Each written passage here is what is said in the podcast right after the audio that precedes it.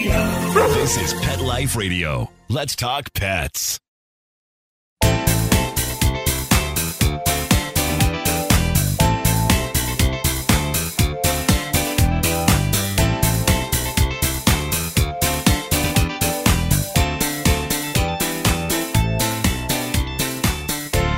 Welcome to Covered in Pet Hair, a boozy web show for pet lovers on Pet Life Radio. I'm your host, Isabel Alvarez-Rada, and today I have the pleasure of having a drink and a chat with a pet advocate that is concerned about dogs and cats outliving their owners. I will tell you all about her and introduce you as soon as we come back from these messages from our sponsors.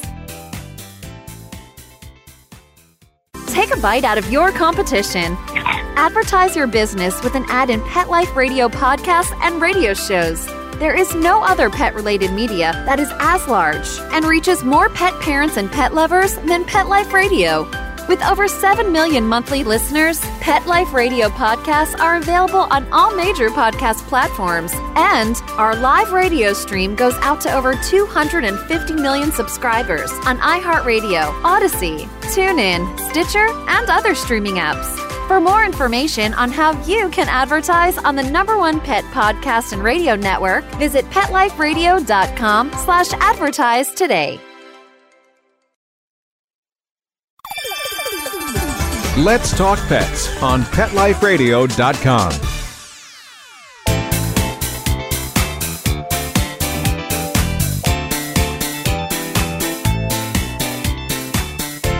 Welcome back to Covered in Pet Hair. I'm your host, Isabel Alvarez-Rada, and today I have the pleasure of having a drink and a chat with a pet parent, an advocate, an avid e-biker, and I just learned what e-biking means. She's dedicated to walking her dogs. She's originally from Florida, currently lives outside of Sacramento. She's in corporate marketing for 23 years.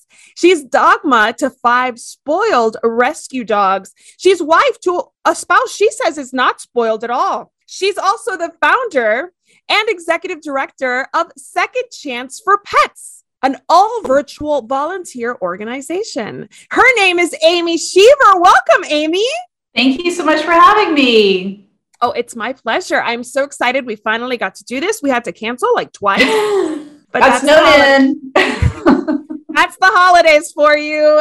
Something in the winter always goes wrong. The holidays end up overwhelming us. And here we are and finally connecting. So I'm so happy to have you on the show. I can't wait to get into the nitty gritty of what we're talking about today. Longevity of pets and their pet parents, and that they don't always line up, do they? No, not at all. And you know, people really do care so much about their animals, and it's amazing to see how much people spend every year on their pets. They actually spend more money on their pets than people spend on candy and toys. Don't tell my kid that. He's going to be like, we got to spend more on candy and toys, Mom. It's interesting that you should say that for sure, because then people kind of fall, other things that they should be spending time and effort and money on kind of fall through the cracks. Yes. So, you know, I mean, people just are obsessed with their animals, which is a good thing. And there's been a really incredible movement towards compassion and helping people with, you know, that are disabled or don't have a lot of money. Over the past few years, there's just been this great evolved movement to helping people with their pets. So, and this is a very timely topic. Absolutely, for sure. It's always timely, right? I mean, we never know what comes next. COVID taught us that. So we never know what's on the horizon. Well, before we go any further on the topic at hand today, I want to introduce our drinking game. Anybody participating in our drinking game today, anytime you hear this word. The secret word is plan. Make sure you take a drink of whatever it is you're enjoying, whether it's alcoholic, non-alcoholic, whether you're watching at 10 a.m. or whether you're watching at midnight. Whatever you do, please do not drink and drive. Always drink responsibly and make sure you're of age wherever you're joining us from. So what are you drinking today, Amy? I have a very nice, boring, organic peach lemon tea with local honey in it because I'm trying to, everybody says, are you going to do the local honey in order to combat allergies? So I'm giving it a shot. Yes, yes, yes. We do local honey here too. We love it. And actually today I'm keeping it kind of boring today too. I have a latte. This is prettier than mine. I have to start my day with a coffee. I don't know if it's motherhood or what, but like I tried to give up coffee years ago. Now I'm back to being a coffee drinker. So cheers to you. Thank you for being on the show, Amy. I'm so happy you're here. Thank you so much. My pleasure. Well, I always start this show with a game. And today we're playing our first game today. It's called Did It Happen? Rescue Edition. And I actually found this really cute website called bestlifeonline.com. And they have an article where they are sharing 16 pet adoption stories that will make you cry. Well, I am going to give you a few of these stories, maybe mix in a couple of the non-true stories. And I wanted you to tell me if it's a true story or if it's a false story that I snuck in there. All right. Are you ready to play? I'm ready. All right, here we go. When Bear was still a puppy, he was hit by a car at a gas station and left for dead. The accident led him to lose both of his eyes, and when his owner saw him at the pet hospital, she just left him there. Luckily, a member of the hospital staff told her daughter about Bear, and she welcomed the pit bull into her home and her heart. Did it happen? Yes. Are you familiar with that story? No, but I have a dog that had both eyes removed. And so I know that, you know, blind dogs are easy peasy. I can tell you, I have another blind dog now, born blind. They're the easiest dogs. They adjust. They actually use their whiskers to get around. They're amazing dogs. I mean, when our dog had both of his eyes removed, we were all crying, we were all concerned. And the next day, he has all these stitches all over his face. He looks horrible. He's just happy as a clam, and he's finding his way around. I mean, it's just, they don't care. That's so interesting you should say that, because one of my dogs, Radar, had glaucoma and he had to get one eye removed. And I remember the same feelings. We were crying, we were worried. I was posting on social media, send me good vibes, my dog is losing his eye today. He has never acted like he even noticed it was gone. And I think for him specifically, it was relief because he had so much pressure build up back there. Like, and what they say is that if your dog has any kind of eye problems, it could be equivalent to a migraine, and they don't tell you. Right. So I always encourage people, make sure you go to an ophthalmologist and get the eyes checked just to make sure they're not in pain. Yes, yes, yes, absolutely. Okay, the next one is back in 2016, a video of AJ, a 6-year-old Labrador retriever, went viral for showing just how human a dog's reaction to being abandoned can be. The video from the Carson Animal Shelter in California showed the poor dog gasping back sobs in sorrow and confusion upon realizing that he had been surrendered. Did it happen? I think so. That's very possible. It absolutely happened. The good news is that he and his brother went home together soon thereafter because it got so much media attention. So thank goodness. What's amazing to me is to see what kind of emotion any kind of animal has. And, you know, those are things that we need to take into account because, you know, our pets really feel emotion a lot. So just another reason to spend more money on them. Oh my goodness, and plan for them. Here's number 3, Bruno, the coolest and sassiest abandoned cat. Everybody fell in love with him in August of 2018 when Bruno, the high maintenance cat, a 25-pound 7-year-old cat, who was picked up by Right Way Rescue in Illinois and deemed too cool to be homeless, made his 15 minutes of fame. Did this happen or did it not? Why not? I think it would happen. It happened. It happened. Let's see. He was so extra, they say, that he stands on his hind legs when demanding food and expects to be pet while eating. And he also needs multiple water bowls to be placed for him around the house, which is not that high maintenance for a cat. That's kind of normal for a cat. And then he's now living in a home where he's treated like royalty, as he should. And you can follow him on Instagram. Who knew? All right, let's do this last one. Possibly one of the most heartbreaking photos to ever appear on the internet came in April 2015 when it showed an extremely forlorn 6-year-old hound mix holding up a cardboard sign saying, "Why doesn't anybody want me?" Did it happen or did it not? I'm going to say it didn't happen.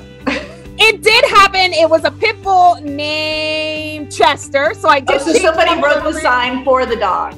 Yes, it happened. The sign was written for the dog by the North Fork Animal Hospital in New York. Okay. Why doesn't anybody want me? I've been waiting 5 years. Everyone at the shelter tells me I'm a good boy. Why doesn't anybody want to adopt me? I promise to be good and love my new family. And he went viral and he was adopted.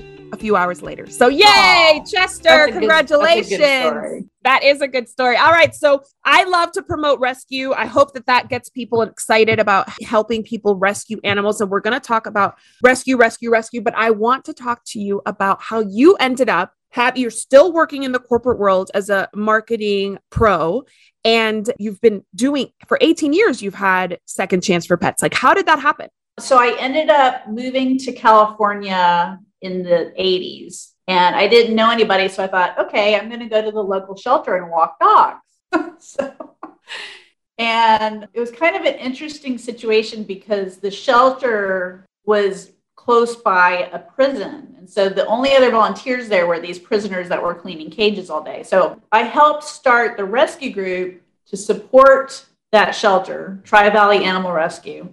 And it was just this really amazing learning experience about pets being surrendered. And one of the things that was really frustrating was people would show up with, you know, their relatives' pets saying, oh, my dad just passed away. Here's his two mini poodles that have been sitting on his lap and sleeping in his bed for 10 years. And we don't know what to do with them. And so these animals, you know, there's the stray animals that come off the street that are just happy to have a warm place and a bowl of food. And then you have these other animals who are so overwhelmed by being in the shelter that they just curl up in a ball. They're not going to eat. They're deemed unadoptable. And, you know, it's very difficult to adopt those animals out. Mm-hmm.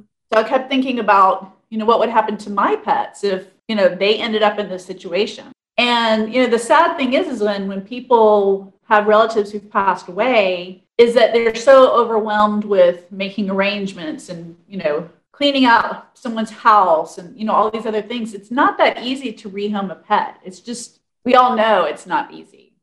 So I started looking into what options were available, and there really weren't a lot of options. Pet trusts were an up-and-coming thing. There's now 40 states that recognize pet trusts, but a lot of people aren't doing trusts. There's a very small percentage of Americans who will actually take the time to do a will or a trust, even for their own children, because it always comes down to, okay, who's going to be that caregiver? So I had to really work with a lot of different organizations to come up with what are some of the things that we can do that are simple to advocate for this cause, to get people aware of this, to have them thinking about this, but also give them the solutions and the tools and the information so that they can have some kind of plan in place so that their pets will always receive care, no matter what happens to them. Absolutely. Absolutely. And I spent a lot of time on your website preparing for our interview. And I saw that you always post your milestones for every year, which I think is wonderful. How many volunteers you've had, how many downloads you've had. So can you come up with a ballpark figure of how many pet parents and pets you've helped since the creation of Second Chance for Pets? Well, because we're an advocacy group, most of our focus is on getting our information out. So the veterinarian community is a really important part of what we do. We have over 800,000 pieces of literature in vet clinics all over the country. We speak at vet conferences. We do workshops for vets because, you know, if you think about it, veterinarians are the link to responsible pet owners. Unfortunately, the person who has their dogs chained up in the backyard will never think about this. They don't care. Mm-hmm. But for the millions and millions of other pet owners, they have thought about this and they don't know what to do, or they need to think about this because, you know, with more than 500,000 animals ending up at the shelter only because their owners have passed away or ended up at a nursing home and have never made a plan. That's a huge opportunity to just have all these pet owners do something. Whether it's, you know, having a caregiver or doing a will or doing any of these things. But if, you know, all these responsible pet owners did something, then so many less animals would end up basically being orphaned. Yeah, absolutely. In 18 years, a lot has changed, and you're in marketing, so you better than anybody know how different things are. Do you think that the mentality has also changed, like where pet parents are more open to making these plans now than maybe they were when you first started? Well, I think once people either have thought about this or it's come to their attention, then I think it doesn't matter when that happens. You know, they're anxious to have us send them more information or find things on our website. But with the pandemic, it's a lot of people have thought about, you know, what's going to happen to them. I mean, they know people who have become sick, or unfortunately people have passed away. And so it's become more of a topic of discussion and something people are thinking about no matter what age they are. And so there's a statistic now that there's close to 11% of animals since the pandemic are being surrendered to shelters, versus just a few years ago, they were estimating around 7 or 8%. So, you know, you're thinking about all these pets that are now without people to take care of them, without families. And so, you know, it's more important now to really be thinking about, for every pet owner, what do they want to do to make sure that their animals will always receive care? Absolutely. Do you find that, I'm sure, and this is just based on my imagination or what I know of younger folk, do you think that because they're young, people are like, my dog's not going to outlive me? You know, I don't think so. No? I think, you know, people that are seeing people getting sick, or, you know, they're thinking about their own selves. So I think the topic has become more top of mind. And we used to be hearing a lot from senior centers and elderly and, you know, people who get it. You know, we've done a lot of work with Meals on Wheels, but just over the past few years, it's been all ages of people. And shelters and rescues are also part of that now, because they are trying to be proactive. And as an example, they're asking people when they adopt a pet, what's your backup plan? You know, if something happens to you, is your animal coming back to the shelter, which is sometimes not an ideal situation? Or do you have a family member or a friend who has agreed to take over the care of your pet? So, you know, that's, I guess, a good thing that's happened from the pandemic.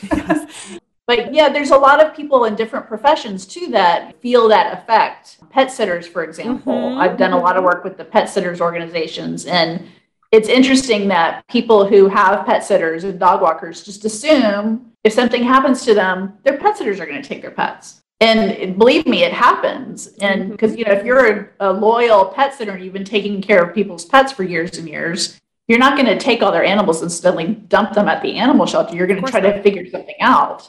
Right. So, you know, my work with the pet sitter community is make sure that if they are going to have you as a backup caregiver, that needs to be in writing, and there needs to be a financial plan. Absolutely. Well, I was a pet sitter. I ran a pet sitting dog walking business for 12 years in the DC area, since 2008 to 2020, when the pandemic hit. And we had a pet guardianship clause in our agreement. We had them fill it out, and we would not take on any new clients without somebody's name in there, phone numbers. And a lot of people kind of left it blank and were like, eh. And I would have to say, no, I'm not doing the consultation until you give me this name. And it always said, make sure they know you've put them down, please. Give me a phone number that works, an email, an address, everything that I can do to find them, because I had 4 dogs of my own. There was no way I was going to take more. Well, and my dog couldn't. It's interesting that you say that, either. We try to trick people too. Not trick, but we try to force them to thinking about it. And one of the things that we've been sending out for several years, because of our work with the Animal Care and Control Organization, is door hangers that people put on their doors. And it says, who is your backup caregiver? And we ask them for 2 names and phone numbers. Yep. Because the animal care and control people told us that how many times that they, you know, someone's ended up at the hospital, they go into their house, they've taken their animals and brought them to the shelter. But if you have these signs on your door and it gives specific instructions of who to call and where these animals need to go, then that is, you know, saving a step and making sure your pets don't end up going to the shelter. Absolutely. You don't even want them there for 24 hours. Who knows what can happen? You know, you don't want them back in the system when even just your sister, you know, across the country could be setting things in motion to come get your pets. Right. Well, we have to take a break here, but I want to come back later and talk more about the aging community, the pets, the benefits of having pets after retirement, but also the considerations one should make for that specific population. So sit tight. We'll be right back after these messages from our sponsors. Here's an alarming statistic. More than 2/3 of dogs and cats have oral health disease by the age of 3, and one of the indicators is bad breath. Do your pets have a healthy mouth? Do you cringe when it's time for a kiss or a snuggle? Let's get to the cause: harmful bacteria in their mouth. And bad breath is just the start. The bad bacteria cause tartar and oral disease, which can lead to serious overall health problems. It's critical to make sure your pet's oral health is the best it can be, as good dental health is key to optimizing their overall health.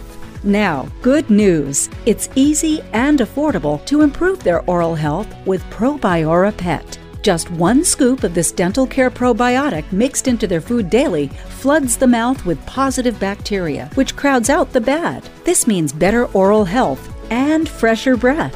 Probiora Pet is an all-natural dental care probiotic. It's odor and taste-free, so your pets will still enjoy their chow. We want to keep your pets healthy. During National Pet Oral Health Month, our listeners can save 10%. Go to ProbioraPet.com and use PLR10 at checkout. That's ProbioraPet.com. Use PLR10 at checkout to save 10%. Let's talk pets. Let's talk pets. On Pet Life Radio. Pet Life Radio. PetLifeRadio.com.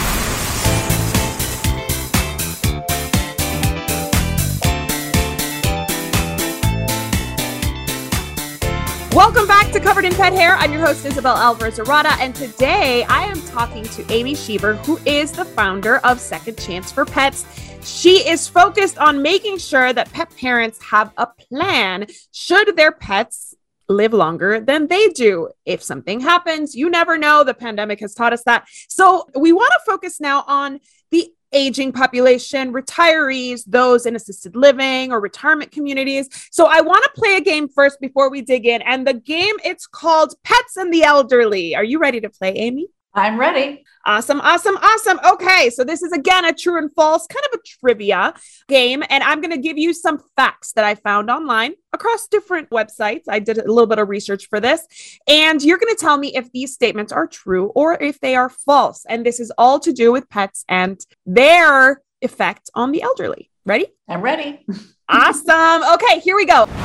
According to Get Healthy, Get a Dog, a special health report from Harvard Medical School, just petting a dog can lower the petter's blood pressure and heart rate while having a positive effect on the dog too. Is this true or false? Yes, that's true. And it's actually, when we present to seniors, we have a whole list of health benefits that, you know, people may or may not realize. Another interesting fact is a man that has a heart attack is more likely to live longer if they have a pet than a man that doesn't have a pet who has had a heart attack. I mean, there's these fascinating scientific studies that people have done that just justify how important it is for people to have pets and how the health benefits that they get from that. It's so true. Okay, here's some more actually facts about that.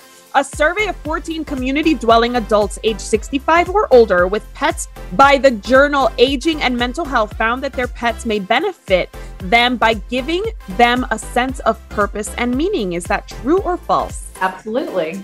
Yes. Aging is tough because I feel like I find that with my grandmother, who's 85, and I'll talk about her experience shortly, but she was just placed in an assisted living facility. She's doing great, adapting great. But I feel like she misses being part of, like, helping in the household and cooking for everybody and having that sense of purpose, because she doesn't get to nurture anybody. We nurture her now. So I love that that is something that we're studying, the sense of purpose that seniors can have by adopting a pet. All right, next one. Having a pet of any kind can boost the mood and promote brain health. True or false? Yes, absolutely true. Even a hamster, even a lizard. Any pet, but I don't think assisted living facilities are keen on, like, snakes and such. So I think that's where you have to draw the line. All right. It has been scientifically proven that cats have a better impact on dementia than dogs. True or false? That's a good one. I am going to say true. It's actually false. I totally made it up. From what I could tell, dogs actually benefit. The dogs that are walked have brain health benefits because of the exercise, because exercise is good for preventing dementia. So that is something I totally made up. It could be true, but I did not find that anywhere. Well, I think, you know, for people who have any type of mental incapacity, that a cat or dog is definitely going to help with that. And, you know, a really quick story. My husband is in healthcare, and he worked at a state-run senior facility, and he could not get patients to talk to him. They just didn't want to talk to him. They just wanted to sit in their rooms all day. But at the time, we had this big, happy, crazy lab, and he would bring the lab with him. And these people would get out of bed and say, "Come here, doggy." Oh. And I mean, that was the only time that they ever even said anything. They would actually, their whole mentality would change because of the sight and being around another animal. Absolutely. Absolutely. Okay, this one's interesting. And this is something I found online. So you can tell me if it's been true in your experience, 18 years plus. Often county or city shelters will adopt out pets to residents in their city who are 55 and above at no charge or at a significantly reduced charge. Is this true or false? It is true. And what's really exciting about what I've seen over the past several years, there's programs called FOSPIS in addition to foster. And a lot of rescues and shelters are now covering the costs of the vet care, the food, I mean, everything for people who are fostering, either short-term fostering or long-term fostering animals, which really, is this a huge benefit, especially for seniors who are on a limited, budget. Yes. There's, a great reason for them to take in an animal because they don't have to worry about the vet care and the food and everything else. So it's a really cool thing that's happening. I love that. I love that idea because it makes it attainable to those that just really on a fixed income couldn't attain it. For FOSPIS is all around taking an animal that may have 3 months or 3 years or 5 more years. And people who take in these pets are, again, given all the vet care. They don't have to worry about anything, but these animals don't have to live out their lives in a shelter. They're living out the rest of their lives in somebody's home, which is really cool. Yes. Yes. I mean, a couch beats a cold shelter floor any day of the week. Right. And somebody's lap is even better. I actually have the same dog that had his eye removed, Radar. He loves to see my grandmother. And anytime she comes, even if she's sitting in her wheelchair, because she's mobility impaired now, she's waiting for a full knee replacement, but she'll sit in her wheelchair and he just jumps on top. And you know what? My grandmother's not a huge animal person. She's like the exception in our family. My grandfather was, my dad's side of the family, everybody's obsessed with pets. My grandmother's always been like, she's always had them because everybody else wanted them, but she was always like, eh. But this dog and her have this bond where sometimes I go visit her and I just take him with me because I know that he really brightens up her day and he loves her lap. If there is any lap in the room that he wants to sit on, it's hers. So I love to see that happen too. It's so nice. Last one. Some retirement and assisted living communities have a community pet that is shared by all the residents and is there to boost morale. Is this true or false? That is true. And I think that's a really good plan because not every senior community is capable of taking in pets and dealing with litter boxes and all the things that go along. But having at least one to be there, to be a companion to people is, really important. So that's a really good thing. Yes, I love that idea too. It's funny because my grandmother just went into an assisted facility, a living facility, just like I just said, and it's a very high-end facility. So it's a little bit different than most facilities. And my grandmother does not have any pets, but we see signs on the doors that say don't let the cats out. And one day I was walking with my kids and there was a cat just sitting there. My kids were thrilled because we don't have cats. So they got to see a cat and there's, its owner just kind of sitting in her wheelchair, smiling that we're so excited to see her cat. But it does kind of give me pause because there's one gentleman that has a doxy named Whiskey, and I see him walking Whiskey all the time, which is wonderful. They both get exercise, but sometimes I see him picking up after Whiskey and I get worried that he's going to get hurt, that at some point he's not going to be able to do that. And in this facility, they do the scooping. I think they'll walk the dog if the person is incapable of doing it themselves. But again, I think that's an extra cost and that's not attainable for everybody. So what are your thoughts about kind of these considerations for the families of those going into assisted living? Yeah, I mean, I think, if there's a way to have the pets stay with owners, I mean, that's obviously the best, most ideal situation. The one question I have is, when these facilities do allow pets, do they, say, okay, we welcome you and we welcome your pets and let's make sure we have a backup plan so that, this animal, if it outlives you, who's going to take it, where are the care instructions, you know, all of those things. Yes. But you know, there's this whole movement now of keeping pets together. And there's actually a lot of large organizations that are giving grants called Keeping Pets Together. I mean, that's kind of the whole mantra. And it's all about, you know, whether the person's disabled or whether the person, you know, something has happened to that person, gone to the hospital because, you know, the pandemic and they're there for 3 or 4 months, rather than taking that animal and placing it in the shelter, finding ways to keep the pets with the families. Because it doesn't really make sense. You know, if somebody can't afford the vet care, taking that animal and trying to find it in another home is just a big disruption. Whereas if you can pay and help that pet owner cover the cost of the care, then that pet's happy, the family's happy, that animal doesn't end up in the shelter system. There's a couple of organizations like Kansas City, KC Pets, that has these new programs that have just been developed over the past few years, where they are getting grants and funding these programs so that if somebody does end up in the hospital or something happens, that they come up with the funds to keep that pet with somebody else until that family member or that pet owner is well enough to take that pet. And they're covering all the costs. They're covering the vet care. If there's some kind of surgery that's required, that's being covered. So, you know, these things are all new over the past few years. And I see more and more rescues and shelters adopting these best practices, which is really exciting.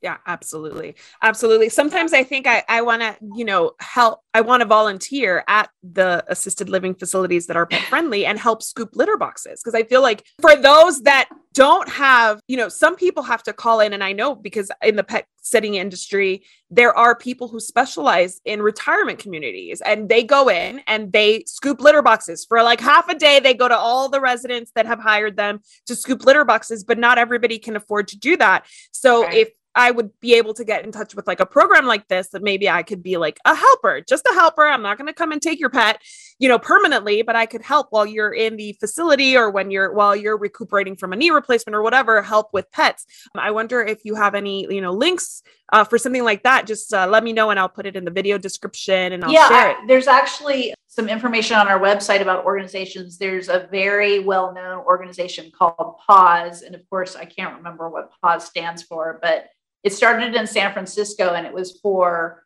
taking care of people who had AIDS. And so they have volunteers that would go to these houses every single day, help take care of the pets, make sure the dogs get walked. And there's been a number of organizations that have taken that model, and, you know, they're doing those similar things. There's one out of Colorado associated with one of the universities there.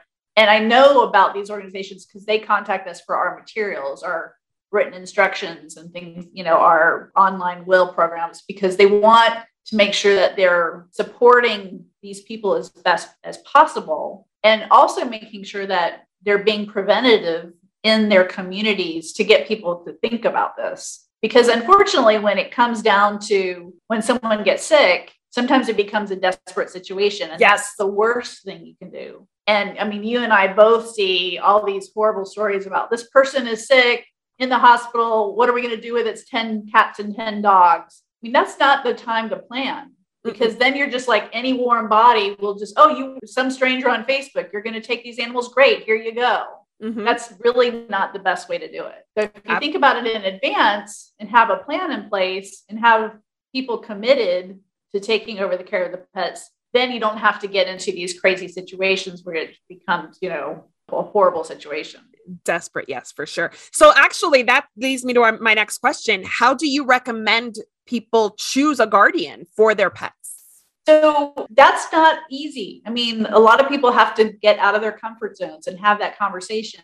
And a lot of people assume, oh, my daughter or my sister, or, you know, those types of things are going to happen, but they don't have that conversation with their family members. And, you know, what I tell people is talk to your vet clinics, talk to your pet sitters, talk to people you meet at the dog park. I mean, we've all been to the dog park and we know all the names of the dogs, but we don't know who the people are. Have conversations with those people. And it could be as simple as, hey, if something happens to you, I will be happy to take your pets. And, you know, hopefully that person is also willing to do the same. But even if it's for having a short-term solution, having that conversation and having somebody who is available to take over the care of the pets. If you're in a car accident, you end up at the hospital, you're stuck on I-95 and 27 hours of.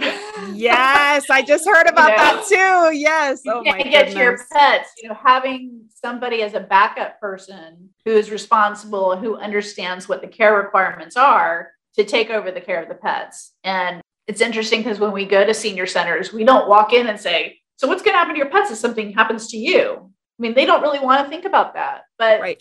We start by talking about emergency situations. What happens in case of a fire or a flood or a tornado or, whatever? Are you prepared? Do you have a plan in place? Do you know where to take your pets? And oh, by the way, do you have a responsible backup caregiver? Because that is really the most important thing.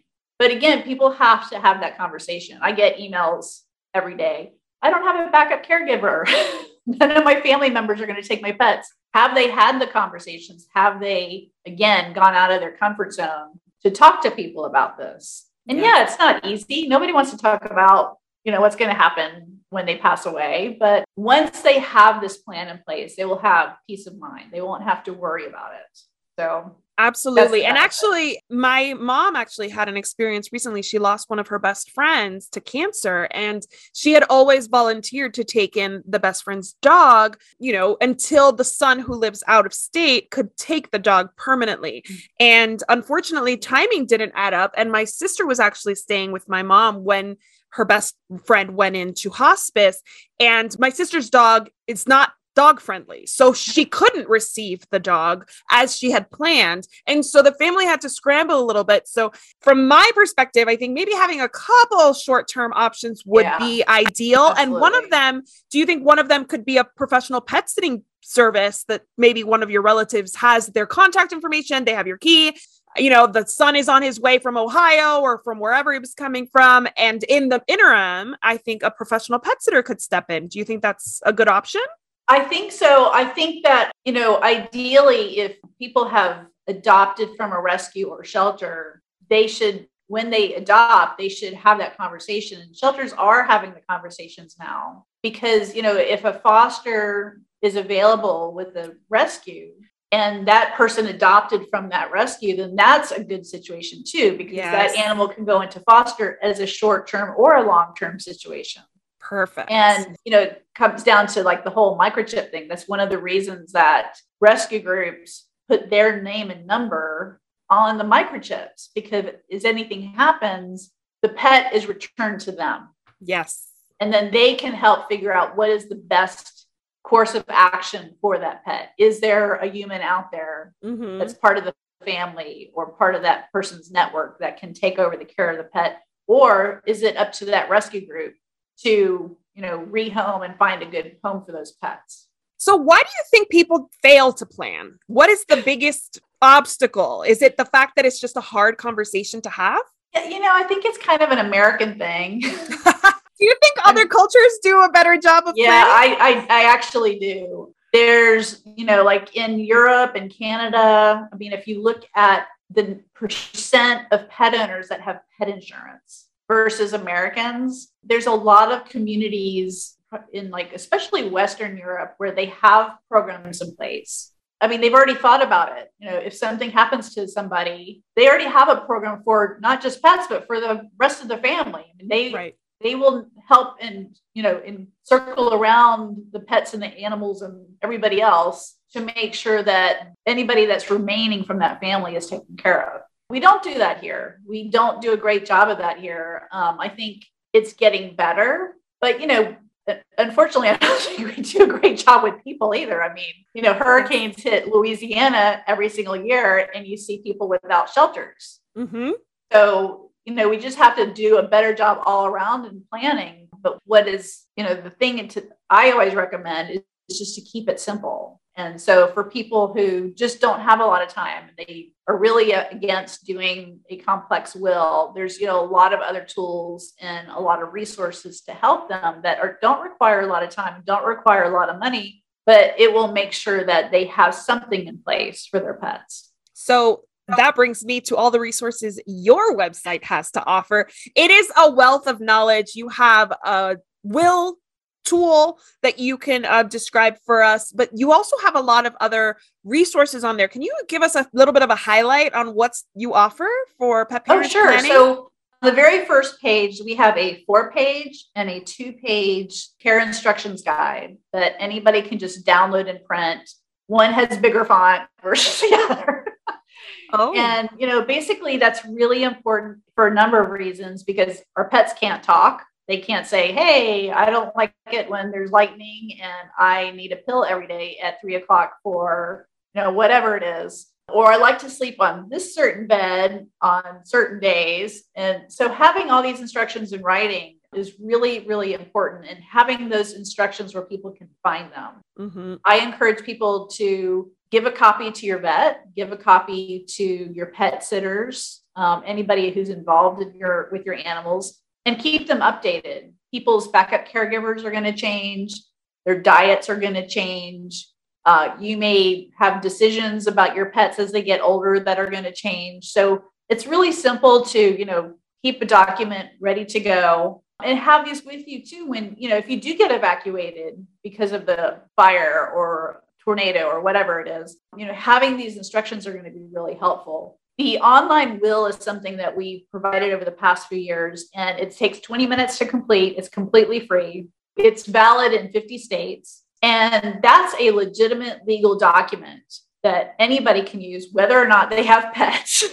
Oh, wow. But, you know, that too will help people have a plan in place. Now, they are required to name a caregiver. Now, that caregiver can be a rescue or shelter. But what I recommend is that before you put that caregiver's name or the shelter's name or the rescue in that will, that you've had that conversation with them and they have an agreement with you, even if it's just verbal. But having it in writing is really, really helpful. The other things that we have on our website that I think are really valuable is we have a pretty comprehensive list of animal sanctuaries in the United States. We have probably somewhere around 300 sanctuaries. We have sanctuaries for birds. We have sanctuaries for cats. We have sanctuaries for old dogs. And that's another option for people who, you know, don't have a caregiver.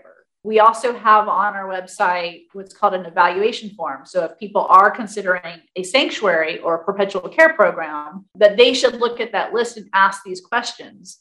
Is this sanctuary a good place for my dog? Oh, they only do one kind of food and the dogs only get walked once a week. Well, maybe that's not a great situation for your dog. Perpetual care programs are kind of interesting, and I really like some of the ones that exist out there. There's one at Texas A&M, which is kind of like a farm setting, and people make arrangements to put a deposit down. And if something happens to them, then a portion of their will goes to paying that sanctuary to take over the care of their pets. And these animals live in a home environment. Now, there are some programs where the animals are going to live in a kennel. So that's probably not a great situation for a lot of animals who've been used to a lot of care and companionship. So it's really important that before people make the decision who that caregiver is, or if it's a sanctuary or if it's a program, that they carefully think about, is this the right place for my pets to live out the rest of their life? Last question, and this is where you kind of already hinted at it. Money. I'm sure that you recommend that people have funds to give for the guardians. Do you have any kind of idea of how much people should be thinking of leaving in their will for their pet's care? Yeah, that's a really good question, because if it comes down to it and you've left too much money, and we've seen this happen with some really, really wealthy people, that their wills get contested because the money isn't justified. I mean, this has happened a couple times over the past several years where people leave, you know, $10 million to one little poodle. And of course, the family members are going to go, well, that dog doesn't need $10 million. So, you know, there's a lot of things, and I think we have some of this on our website is, for example, a bird is a classic example. A bird can live to 80 years. Mm-hmm. Let's say you're going to spend $1,000 a year on that bird. Then you need to either set aside a fund or, as part of your life insurance, commit to $1,000 per year for if your bird's 1 year old, then it could live to 79 more years. making sure that that is been communicated. And I mentioned the life insurance policy, and that's a really great solution for people who don't have money to leave aside.